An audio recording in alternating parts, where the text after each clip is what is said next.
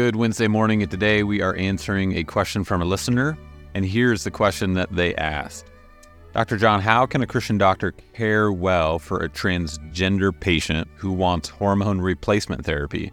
Where is the line? What is the duty in this scenario? Is referring the patient out to a provider who is willing to prescribe HRT even a viable option? I sympathize with anybody who's having to deal with this area at the moment because it's uh, so easy to get into deep trouble. So uh, I'm glad I'm not in your shoes. That's not really a very nice uh, answer for you, but let's try. Um, I think the first thing that you've got to discipline yourself into doing in all these situations is how do I deal with this by asking questions? you really got to say no statements, only questions. Then you can answer their question. Uh, I suggest that uh, many doctors need to escape from this because they're not going to be able to handle it. and they're not, in fact, the appropriate person to do it. But um, you can begin by talking with a patient about what the patient wants from you.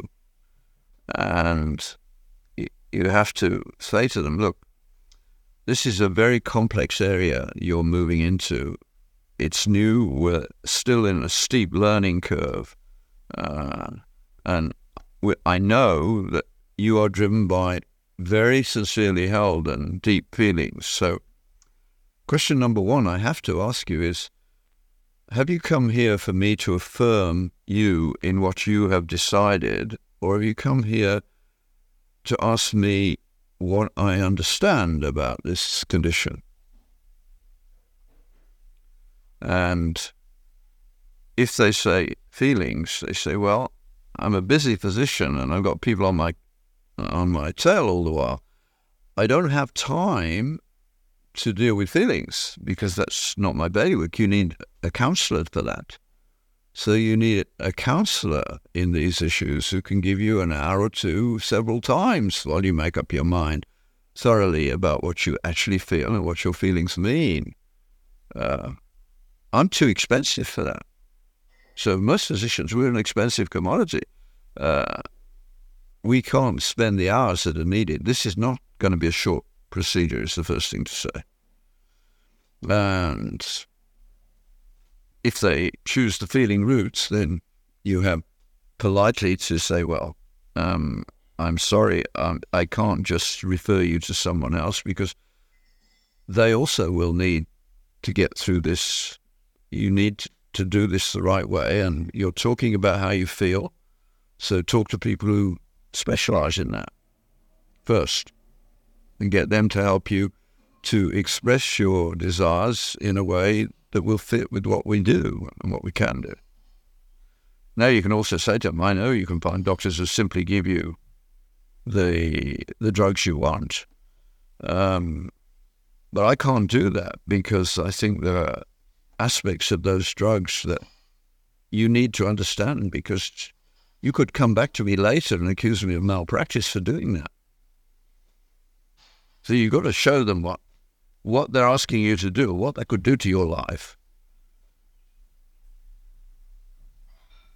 It's, it is malpractice, I've no, no doubt whatsoever. And there's going to be a lot of litigation. I mean, the cases are already accumulating and people are trying to reverse, but of course you can't if you've gone all the way.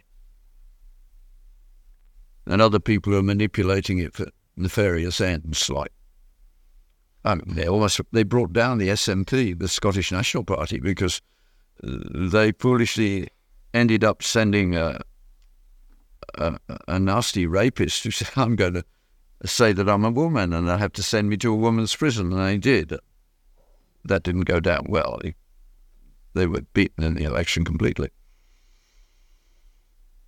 So uh, what's going on here is very complex psychologically. You need a good psychologist before you get to a doctor who's going to do any practicalities.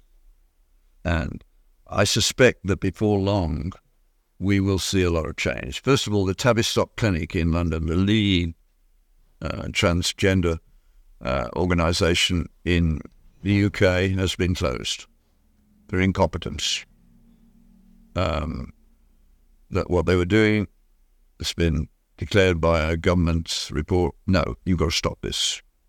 That's not a small change. Um, then, of course, the problems that come along with this are increasing all the while, and more and more people who've gone through the process are are saying, "I wish I hadn't done it," but it's irreversible. Jordan Peterson had a, a long interview with a young woman who's had her life wrecked because she got turned into a man, and now she's a woman who can't have children and can't breastfeed. So I hope that helps a bit. Um, tincture of time is what we used to call it when you met a procedure that you have great worries about. Then a little time passes. I I never used uh, the newest drug on the market outside my own area of expertise. I always wanted to bat a little lower down the order when we'd seen what was going to happen. Most drugs and most treatments they come in and they're the best thing since sliced bread, big upstroke.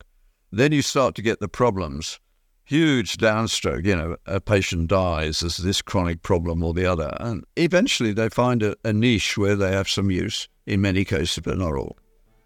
So that initial up and down, which happens with virtually every drug, I, I want it out of the way before I impose it on anybody, unless there was a life and death issue where it might make a difference.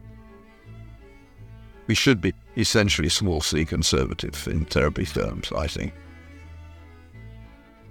Unless you're a researcher and you're doing new things. I've done new things in my career, uh, absolutely new firsts, but they didn't come out of the moment, you know, on the spur of the moment. They were the result of years of work. Hopefully, you guys found this helpful. And if you guys have any questions for Dr. John, you can ask them as well at www.johnpatrick.ca forward slash ask, or you can find it in the links below the description. Thank you all, and we'll see you next week.